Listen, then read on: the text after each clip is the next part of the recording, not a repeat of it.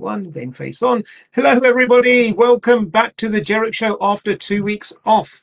Uh, I'm sure all three of you missed us very, very much. I'm Javvad Malik, and um, let's just run the intro.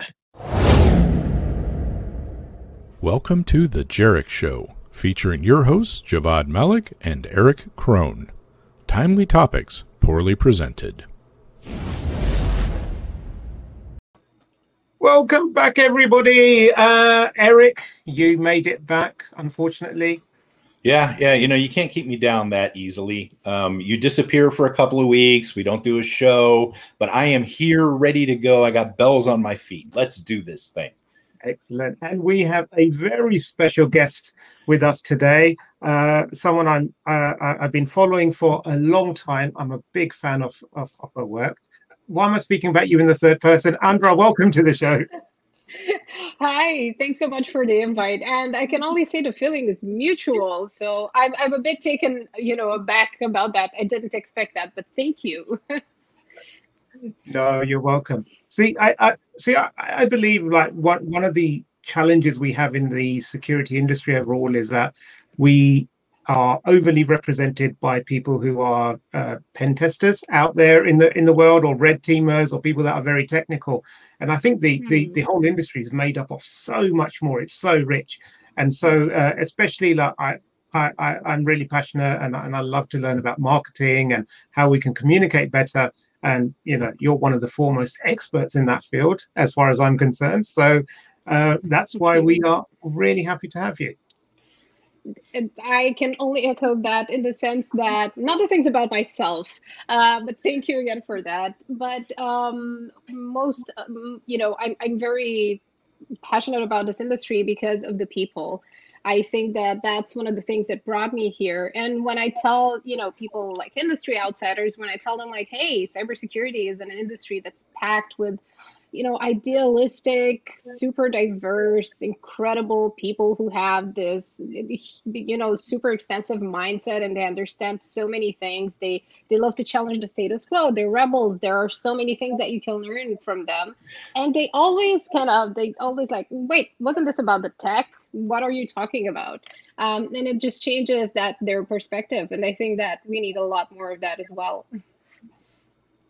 That's a great yeah, that's a great point. I mean, it, it's an interesting industry because, to Javvad's point, you know, the red teamers, the pen testers, those folks, they get all the like rock star status, right? Like, mm. oh, so and so did this, so and so did that. But there's so many people behind the mm-hmm. scenes on the blue teams, the the defensive side of things, that are working hard every day, that never see the limelight, never see that kind of thing. But they're amazing people doing amazing mm-hmm. things. And the more diverse mm-hmm. mindsets we have, the more interesting angles that we get out there to look at certain problems, the better we are at solving those in, in, new ways. You know, if we all think the same and we all try the same thing, then we all fail the same. But having extra eyes and, and minds on that, I mean, we've interviewed some great people on this show that are out of the insurance industry or even theater, you know, and, and they bring such amazing views into cybersecurity. It's just great. Yeah, that reminds me of one of my my favorite new analogies that I, I've been using a lot, and uh, that's the one about Coca Cola.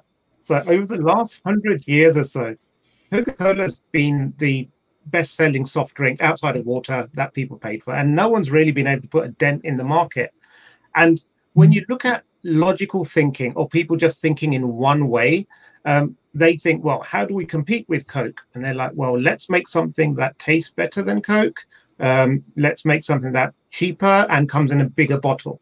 And you're like, fantastic idea. Let's try that. And people have been trying that and they haven't really gotten anywhere.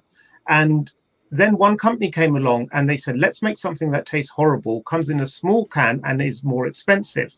And they've taken more market share than anyone else has in, in recent years. And uh, that, that being Red Bull. So so I, I, think that's that's where the diversity of thought and diversity of opinion really comes in because if you start keep doing things the same way you're going to end up with the same problems. And uh, speaking of the same problems erich uh, this is our story picked for the week. Bug, bug exposes Eufy, Eufy camera private feeds to random users. Uh, have you ever stumbled across the random feed, Erich?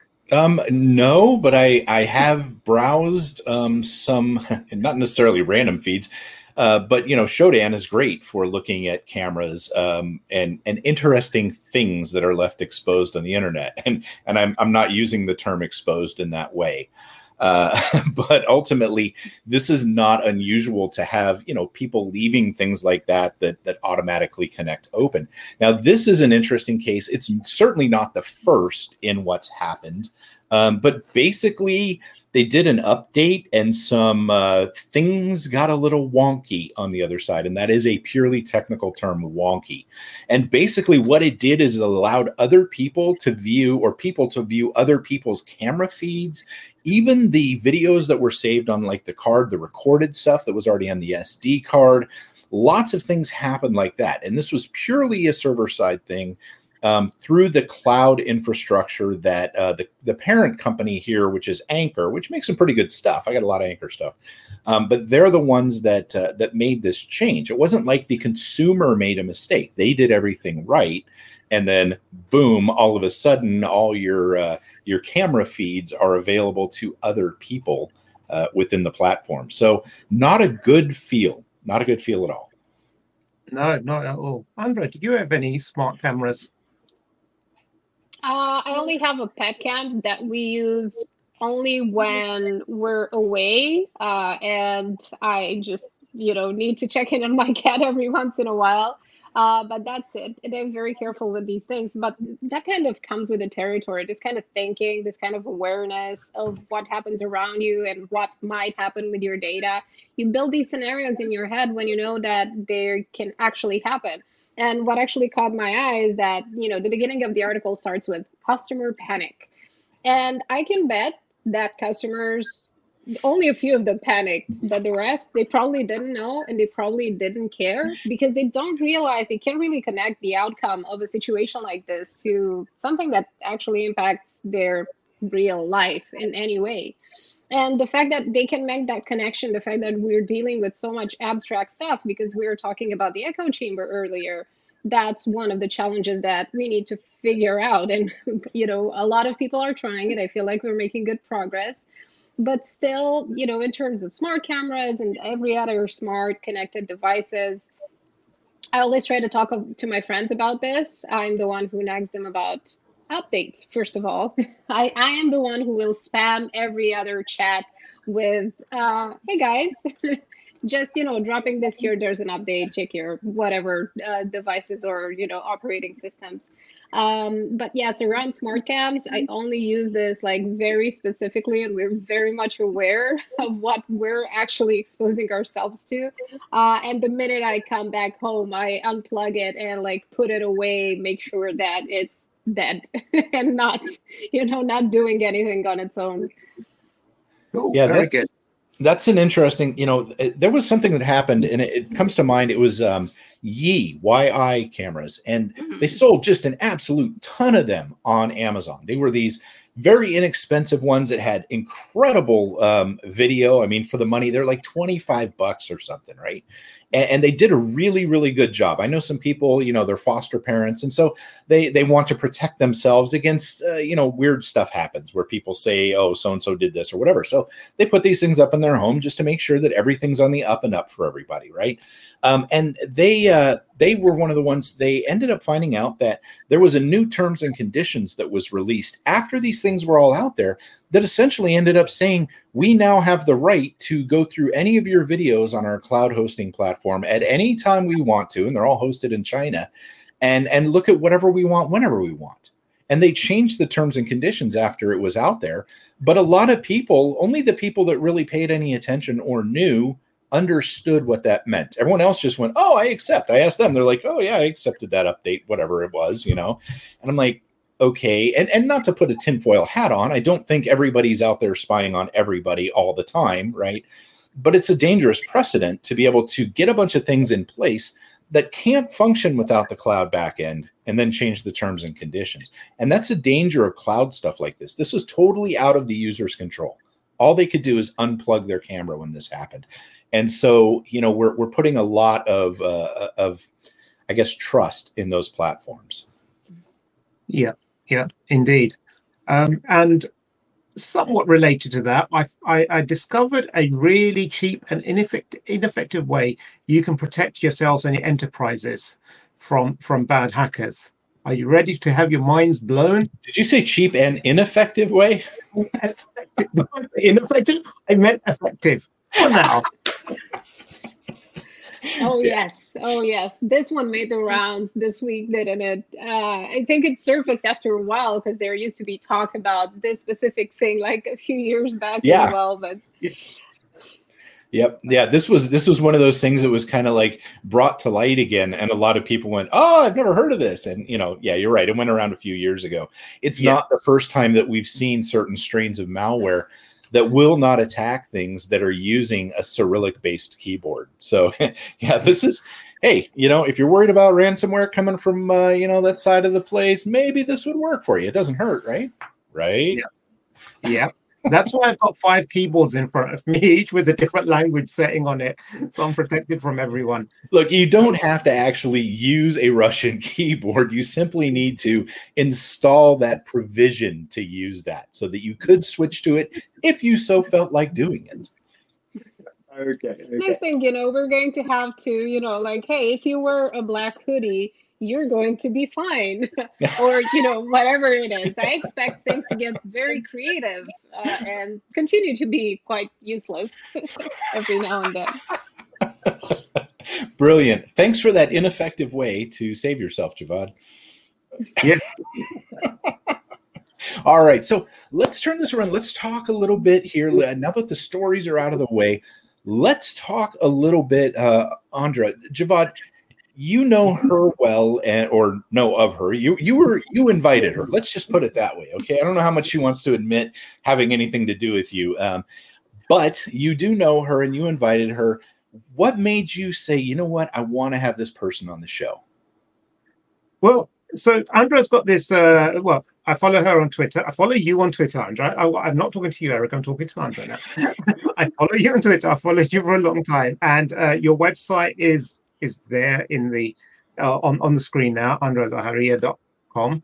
And um, I, I, love your website. It's like it starts off with content marketing with cybersecurity expertise.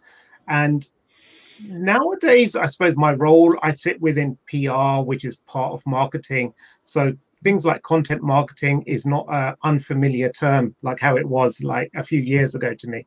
But I, I do believe there's a massive gap in between uh, what we know and how we actually convey that information out there.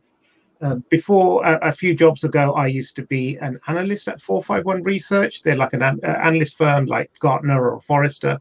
So I got to speak to a ton of startups a lot of the time. They would be like, hey, here's our new product. And I would have like a 45 minute briefing with them and I would look at their website. And at the end of it, I'd still be like, I, I, I don't mean to be rude. I still don't quite understand what you guys do because they've been talking in, in such, they, they're so excited about what uh, it is they do, or, or not what it is, it's how they go about doing it. We use some artificial intelligence and machine learning, and we've got this, and we've got PhDs on our team, and we've got data scientists. It's like, well, okay, that's how you go about doing it, but I don't understand what exactly you do or why that would benefit me or, or a customer. So I think that's that's just such a massive gap in our industry because on one hand you've got practitioners who, who who are coming from a technical perspective and then the other end you've got marketers who are coming from a perspective where sometimes they don't really fully understand the technology but they're making these bold claims just to try and like impress people or or, or, or you know I, am not saying lying but they're, they're very liberal with the truth sometimes so oh, yes. I, I, think that the, this that if, if there's a Venn diagram, you sit perfectly in the center. You're you and you know people who bring your kind of expertise, and I thought you'd you'd be excellent to come here and help educate us and uh, perhaps some of our viewers as to like, you know, what is it that you do, how you go about it, and what can we do to to be better at it. Uh, thank you for setting the context so so well. This is actually one of the main things that I've seen since I've been in the industry. I actually started working specifically in cybersecurity in 2015 when content marketing was almost non existent. There were a few companies doing a few things right, and then things just escalated from there. It's been such, uh, you know, it's, it's just been a wild ride to see how the industry has evolved. And not all of the things that have happened since are good, just like you mentioned and uh, to me, there are a kind of a few things that we're lacking, you know, as as let's say as people who want to work in communication. Uh, because what I seen, what I saw then, and what I still see now is that there are people who are good at marketing or content or you know things that are just take a specific set of skills. Uh, and then there are people who are super passionate about security about the technical things but they don't often talk to each other. And they don't often find that bridge and that kind of personal connection that you need to establish trust. And there's so much there's such a big divide in the industry and this happens in the tech industry through and through, but especially in cybersecurity, there's such a big divide into between marketing and sales and PR or anything that has to do with promoting a business and growing it, which is not a bad thing, um, and the technical teams. And I often see them, you know, uh, talk. I often see tech leaders, you know, kind of, you know, pick on on marketing for good reason most of the time, uh, but also be kind of derisive about it because they have seen these bold claims, like you mentioned. They see cliches and a lot of bullshit basically just spewing out from various parts of the internet. We're all tired of hearing about military grade security and unhackable and this. I just, I roll my eyes so hard that they're going to pop out of my eye sockets one day when I see these things because anyone who knows their audience will know that they will be instantly repelled by that. And to me, it all boils down to if you want to be a good marketer or a good communication person in this industry, you have to respect your customer. And if you respect your customer, you mm-hmm. have to get to know them. And if you get to know them and understand where they're coming mm-hmm. from and kind of, you know, what they're looking for, you are not going to put these messages out there. You're not going to go out with some unsubstantiated claim because they're going to see right through you. But what, unfortunately, what many mm-hmm. marketers still do is that they do not uh, just they don't spend enough time getting to know their audience because the audience guides you. They tell you, you know what you need to know. They tell you the communication channels they prefer and the type of messaging that resonates with them and what they're actually looking for. And you don't need to make any of that stuff up. You just have to find the match between their actual needs and context and what you're trying to promote and build and the kind of value that you're trying to emphasize and put forward from that team obviously it's not a simple thing. And it takes a lot of work and a lot of practice. And i think that mm, one of the things that have, that has helped me um, is that i've been fortunate to work with startups for the almost you know over 10 years now. And startup thinking you know when we take away the hyper growth bullshit that i hate um, uh, startup thinking comes with a lot of um, with a lot of sensible very uh, very good stuff that guides your thinking. It comes with experimentation. It comes with customer development, which means talking to your customer about their needs and not doing a sales call. It means just iterating slowly and constantly looking for that product market fit or content customer fit. Looking where those, you know, where you overlap in terms of interest and in terms of the value that you provide. And just doing that process going through it over and over again collecting that feedback you know building it back into your system whether it's marketing or sales or business building that's what makes you better. But and this is a very big but you have to be a very very passionate about the industry. I've worked with people i've built content teams and i've worked with people who are very good at their thing so you know writing content they were very good at marketing but they didn't love cybersecurity and after a few months, they told me like, "Hey, I really like, I I want to keep doing this, but I just you know don't feel like this is the thing that I want to do." Mm-hmm. And I guess I was just you know not. I was also lucky, but for me, it was when I started in cybersecurity, working particularly for a cybersecurity startup, I just I instantly fell in love with the industry because of the people, because of the opportunity that it gives you to make a contribution to something that's meaningful, yeah. and to actually use your you know use your powers for good, use your uh, ability to talk to people, to communicate ideas simply, to make abstract things seem relatable, and to use storytelling to really convey the true value of cybersecurity, which is you know, changing minds, changing habits, and ultimately making the world a better place. As idealistic as it sounds, I really truly believe in that. And as a marketer, you don't get too many chances at actually doing that.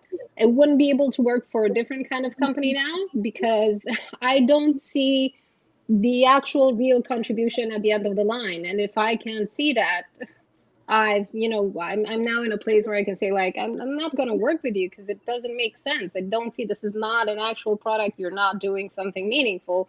So I'm just, you know, not going to uh, end up in there. And, you know, feel free to stop me anytime because I can go on about this you know, for a long, long time. well, I got to say, I mean, I agree with you 100% there. And, and especially that that's one of the things that drew me to this. Now, I I've always been drawn to you know uh, not for profits and things like that that have a real mission that kind of help things, and and that's something I like about cybersecurity is we actually feel like we're doing something and not just feel like it, we're actually doing something to help improve the world out there. Now, it's an uphill battle. It's not easy and it's, you know, it's exhausting. I'm 28 years old. Look at me. I mean, you know, it, it cybersecurity is hard, uh, but uh, it's it's one of these things that you really do when you step back and you either stopped something or fixed something or done something like that. You feel good about what you've done when you're done with it. And, and, that's absolutely one of those feelings that you you know you're probably not going to get if you're flipping burgers or you know you're in one of these just for profit for profit for profit sort of centered organizations. It's definitely missing. And i want to point out something you said before about the military grade okay. So somebody as somebody who spent a couple of years in active uh, active service um, and then about 10 years with the US Army as a contractor, I can tell you that when someone tells me something's military grade, I'm seeing it held together with mm-hmm. duct tape, barely working, beat up, scratched, been beat all to snot, and I'm going to run the other way, right? So the the mindset between different people is extreme in that sense, you know. And so I got to kind of laugh at that because they do use terms like that and what I think of is totally different than high tech, super cool stuff. You know, mm-hmm. it's it's different, different, definitely different. it really is. Yeah. And then you had, sorry, go ahead, Javvad. No, no, no, go on. You you you probably had something important to say. I, I was just going to make fun of Erich, and I, I was just going to say that's only the U.S. military, not or not the British military. you might be onto something. Yeah, yeah, true story oh well yeah it, it, that might depend but without context people are not really able to understand what these things mean. But the thing is that security companies they're not just selling things to anyone. They're selling things to people who hopefully know a thing or two about what they're doing.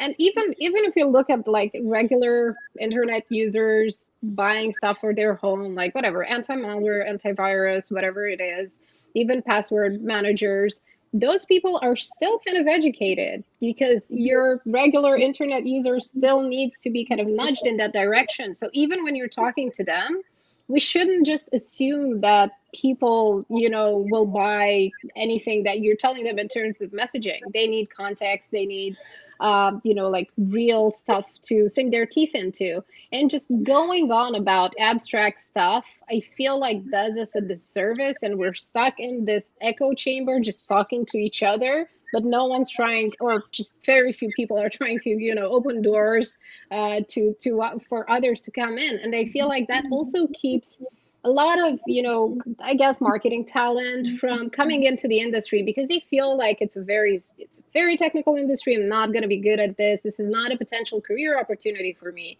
And i feel like we're missing out on a lot of people who could be this bridge between customers and you know tech founders or tech teams and, and act as translators between them and make these things you know make the products and the services not just appealing but appealing in the right way in the sense of let's try to communicate things like we're talking to other people. Because yeah. even if you're trying to sell let's say a product or a service to a company you're going to sell it to someone in the company. The company itself does not exist as an entity. You're not talking to the company. You're talking to an actual human being who's tired of webinar invites and cold mm-hmm. emails and automated LinkedIn outreaches who make me cringe and make my skin crawl. Um, yeah. And I'm, I'm trying basically to contribute to just, you know, chipping away at that a little bit, hopefully, and then a lot more. well, we're. Go ahead, you're, you're, you're absolutely right. So I'm just going to take this down another path just slightly. So we, we've we've been speaking a lot about this from a marketing perspective, from a from a startup or a vendor side. Um, there's also the the uh, insiders who, who, work within a security team that works within an organization. And to a degree they also have to sell their services or have to communicate that understanding to the wider organization internally. So uh, you, you ask a lot of people especially like you know pen testers or whatever what's the worst part about your job? And they're like i hate the report that i have to write at the end of it. Everyone enjoys doing all the cool hacking stuff. Nobody enjoys writing about it and I think that's one of the uh, the biggest missed opportunities because that's the point at which you can convey what you've done in a in a meaningful way and uh, uh, and and and help get people to understand what value you're adding. You're not just there to catch people out or make them look stupid. You're you're there to help them to build a better better product or or, or better service that's secure. So do, do you think that the these principles that you talk about and, and you apply they can apply equally or, or do you need to tweak it a bit to, to for it to work in an internal environment Oh, they, they totally apply equally to both internal and external environments. The principles are the same. Figure out who you're talking to, what their priorities are, you know, get to know them on a personal level, and just, you know, try to learn. Because I know that not everyone's good at this, and it's not easy to build soft skills. And i don't like the like the, the word soft skills as it is. They're super important skills. Our life depend on it. We build ourselves as a society because we manage to talk to one another. So it's kind of important for our survival uh, and for doing business as well. Um, but i think that there is such a big gap uh, in terms of trying to teach people this part of like, hey, how do you communicate clearly? How do you write a good email? And also in the past year, you know, when people have had to do a lot more asynchronous work and they weren't in the office and they weren't able to immediately talk to one another and, and chat I felt like I've seen such a drop in the quality of communication because people are not used to articulating their ideas and investing eh, in, in you know people and, and actually supporting them and teaching them these skills, I think that would improve not only how they do their jobs and, and the overall, let's say, internal culture, but it would probably also give them a bit more confidence to talk about this outside their companies, to contribute to their community a lot more. Because the people that I see who are very active in the InfoSec community, especially on Twitter, they're people who um, communicate with ease, who are very open and vulnerable. They're very empathetic. They're all values that I deeply resonate with. And this is actually one of the reasons that I love this industry is because we're able to talk about things like mental health and diversity and actual get like in the nuts and bolts of it, not just stay on the surface and then spew out just, you know, generic random stuff. We're talking about the real, real deal and real challenges here and to to make like a serious mindset change and show people the value that these skills have because i think that they're undervalued a little bit because like you said the, the hard skills the tech skills they're so built up and they're so um, admired and they have that rock star uh, status. Uh, we need to bring up the the other part as well simply because it's going to make business better it's going to make them better because it comes with self-awareness and a bunch of other things that are more kind of touchy-feely. Uh, and uh, i feel that not, not not everyone is open to that. But once you get started and you see what a difference it makes um, you just want to do more of it. And this is what i've seen around me. I've worked with a bunch of you know founders who are super technical people who still are super technical people.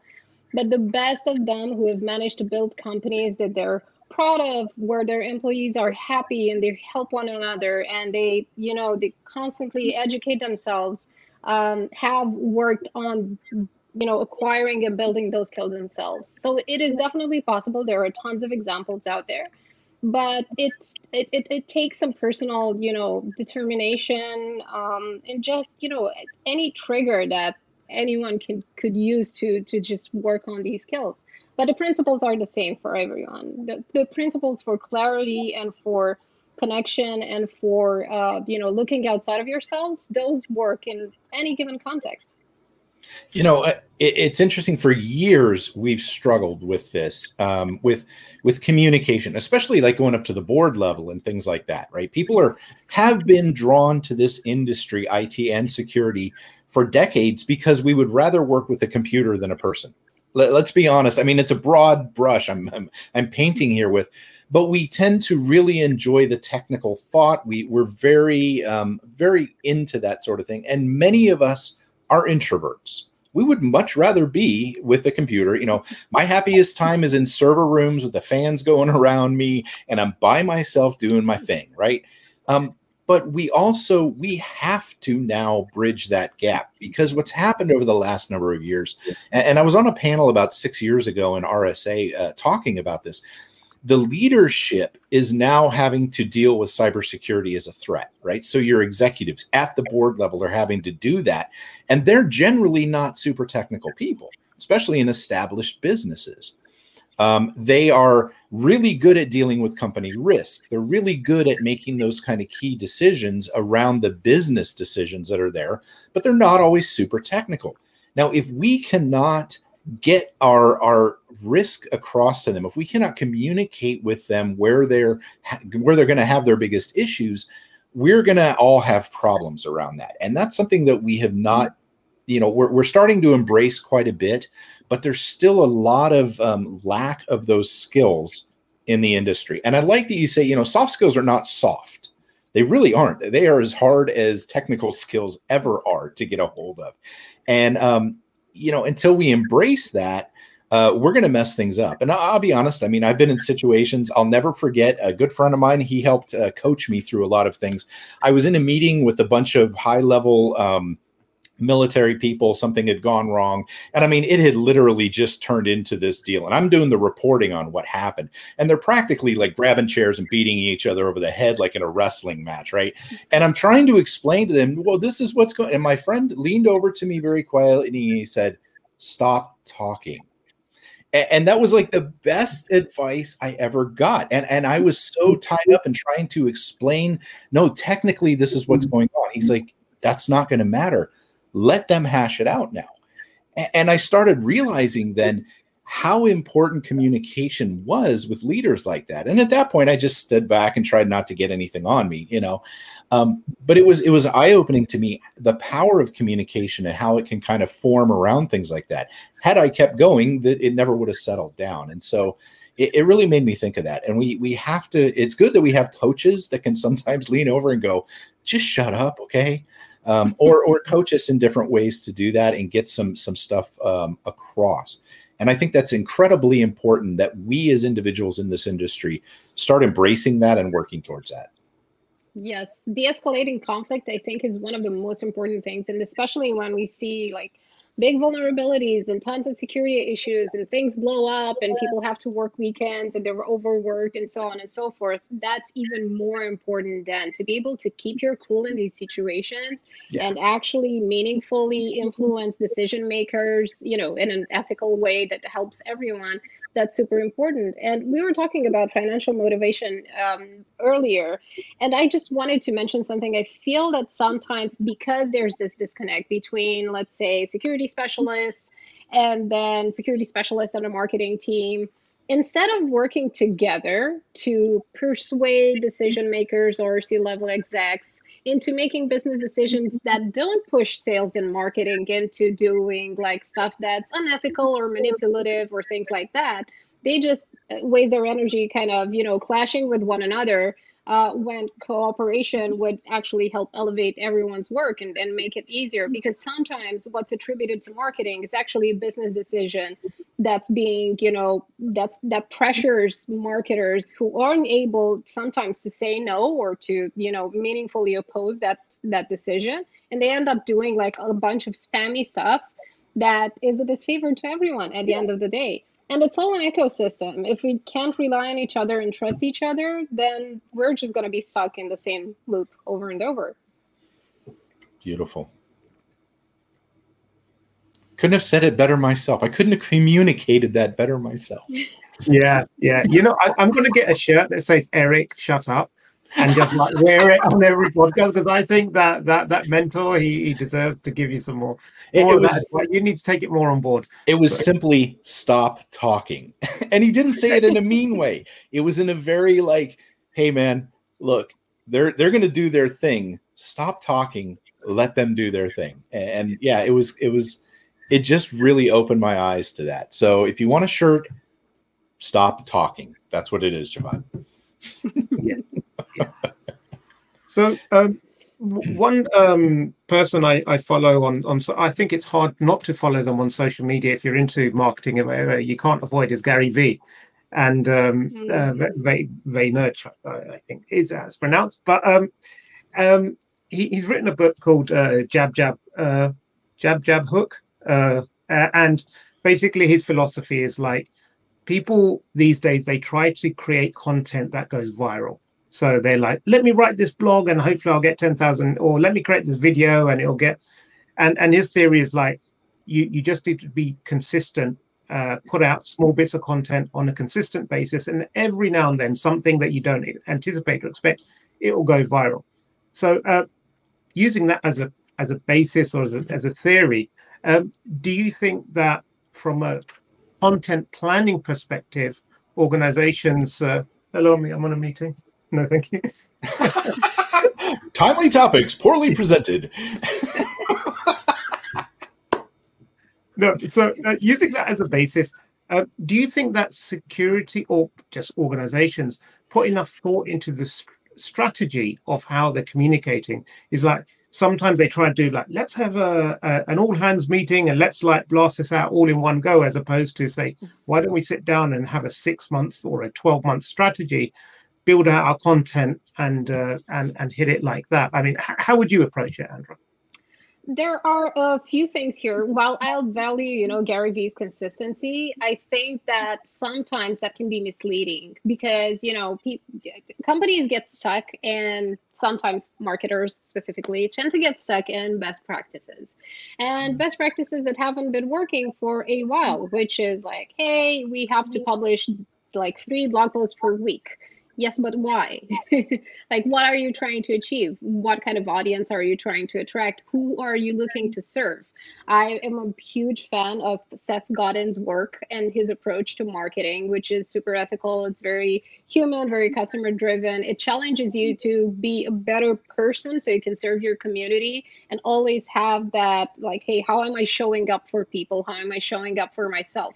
And consistency is one of these things. But i think that what most people are missing is not an all hands on things or even like not even the planning part but customer focus, actually talking to people, actually asking them about their context, actually doing customer interviews where they're not trying to sell, where they're just trying to understand, you know, what these people want, what's worrying them, what's keeping them up at night, what's keeping them from, you know, doing their best work, what's uh, you know, weighing them down in terms of like family stuff and personal things, because it's you're not, you know, we're not like work us and home us. We've hopefully gone past that a long time ago.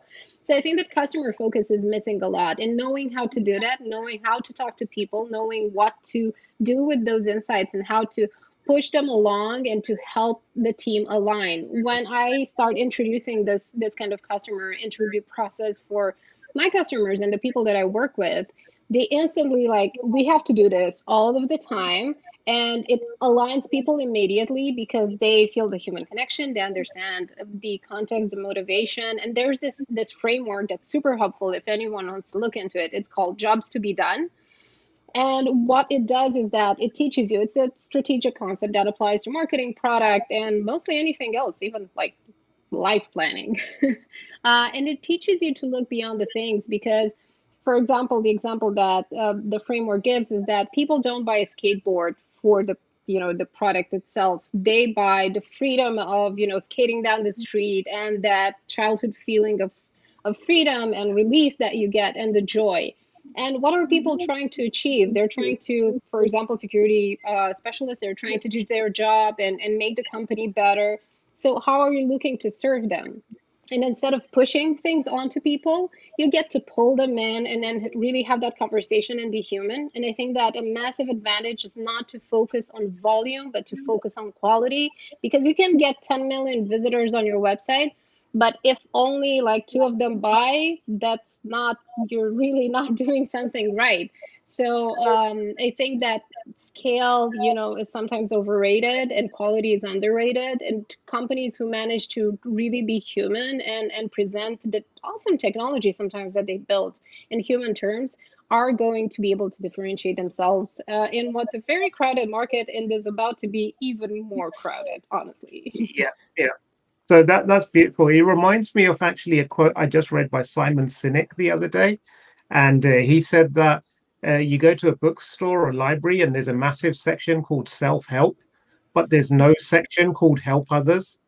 And oh. and yeah and i really like that. And i think that that resonates with what you're saying about we we we focus so much inwards about what we can produce and what we're going to get out of it and not enough focus goes on how we can help the customer or what the customer wants. This all sounds like that crazy word engagement to me it all seems to kind of sound like that, right? We engage with people as opposed to stepping back and, and throwing things at them, right?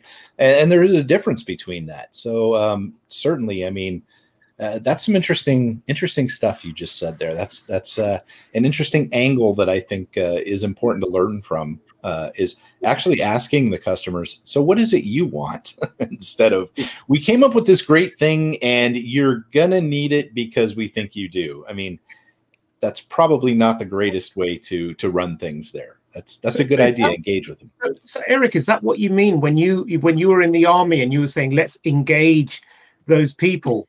You were talking about having a good relationship with them. Absolutely, absolutely.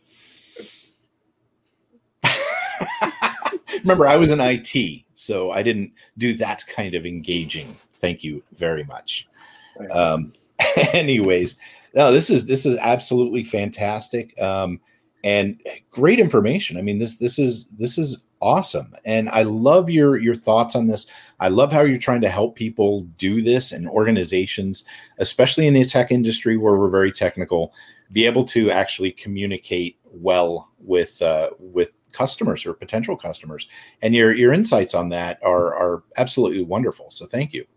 Yes. Thank you. Thank you so much. I, would love to recommend a bunch of books that we're probably going to, you know, if you want to add as links, I think that they would be super helpful. They're just general yeah, books that teach you how to get feedback and talk to people. And They give a starting point because I feel like that's what sometimes, you know, a lot of technical people that I work with, they just need a starting point. Then you're gonna hear so much great stuff from them about the product, about what they're passionate about you just have to get them started. You just you know give them that nugget that triggers get them to talk what they're passionate about. Uh, and uh, to me that's where really like the magic unfolds and i just love to sit back ask questions once in a while and just you know hear and, and really listen and really try to learn from people. And that's been most of my education in cybersecurity, actually.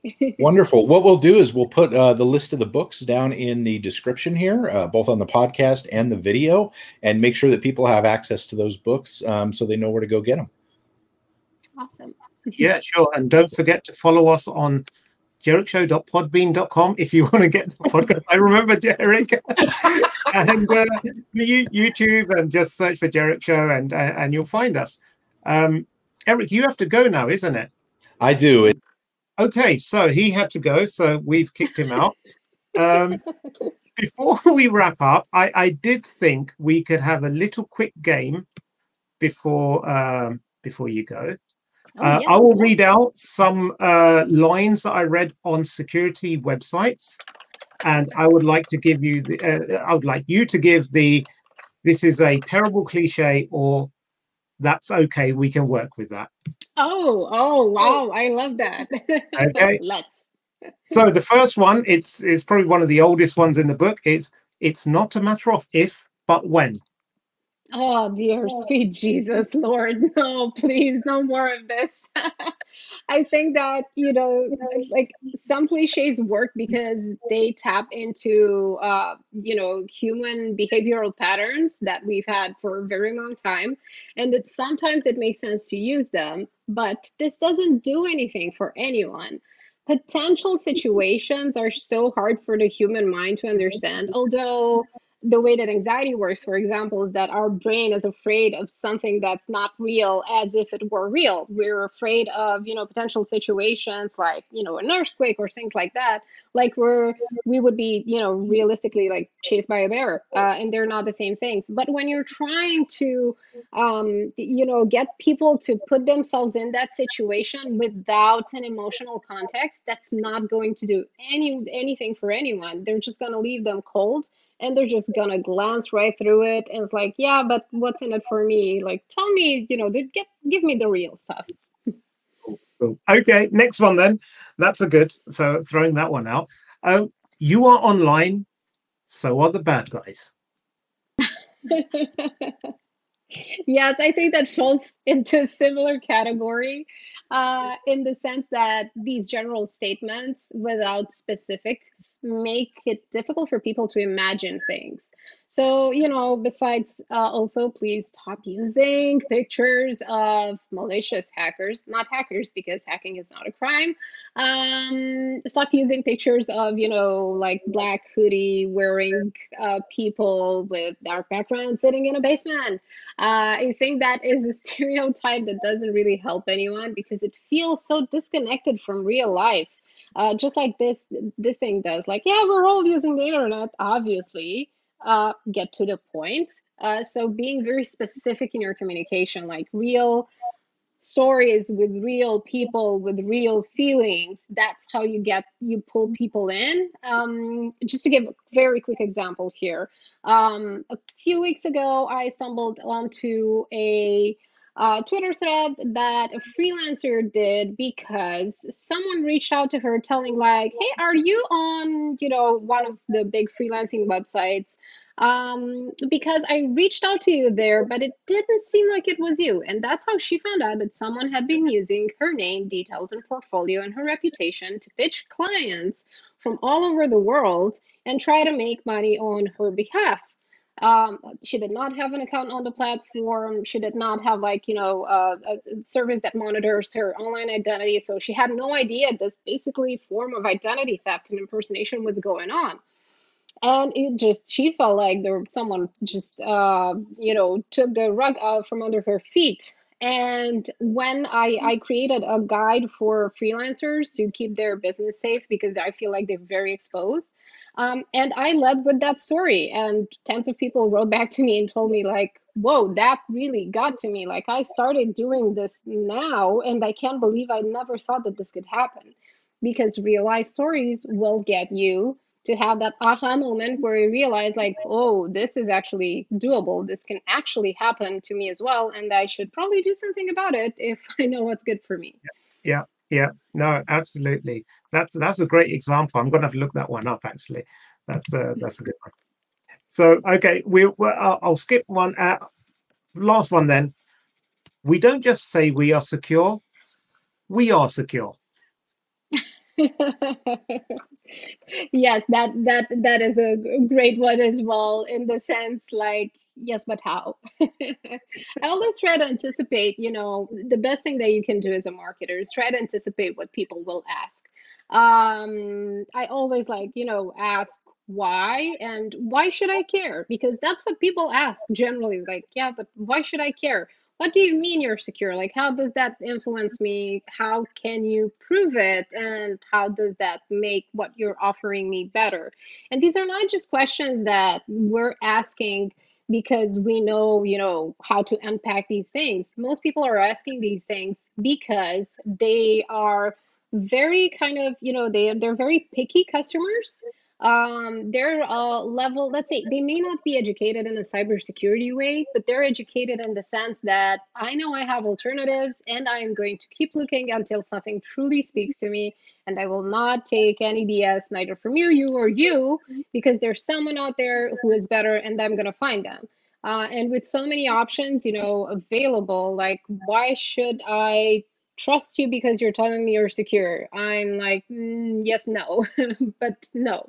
Uh, just make sure that, you know, and especially with, you know, Gen Z and even younger uh, audiences, they're so well versed in these things and they really care about the ethical aspect of it. And you cannot, their, their filter is much stronger than ours and it's going to get even stronger. So uh, as their standards rise, so uh, so should you know every other company, especially in, in infosec, do. Cool, cool, perfect. I'll, I'll wrap that one up there. Uh, thank you so much for your time, and uh, you've been very generous with your time and your knowledge and expertise. We really, really appreciate it. Uh, there's your website down on the uh, on the thing, andrazaharia.com. Is there any other way that people can follow you, get in touch with you? Uh, so first of all, thank you so much. It's been such a pleasure, and you know, thank you for uh, bearing with me while I talked your ears off about all of these things. Um, at uh, you know, at my name, uh, I'm on Twitter on, and on LinkedIn. You can you can find me on both. Uh, I'm not on Facebook or anywhere else, but if you want to engage in a conversation, Twitter is the best. Plus, that's where you know all the great uh, infosec people are. That's how I discover you, uh, and that's where I've gotten much of my education in, in this field and in marketing as well. So there are a bunch of great people there. Uh, and just come join the conversation. Whatever you have to offer, whatever you have to ask, just do it. There are so many people who want to see you succeed and and who want to talk to you and learn from you. So yeah, I just want to put that out there. Oh, brilliant. Well, thank you very much. And everyone else, uh, join us next week, hopefully, where Erich will be back. Hopefully, he won't double book his other meetings because he's useless like that. Or I'll just get a, a, a puppet to stand in for him. Uh, till next week. Thank you, everyone, for tuning in. Thank you, Andra, and see you.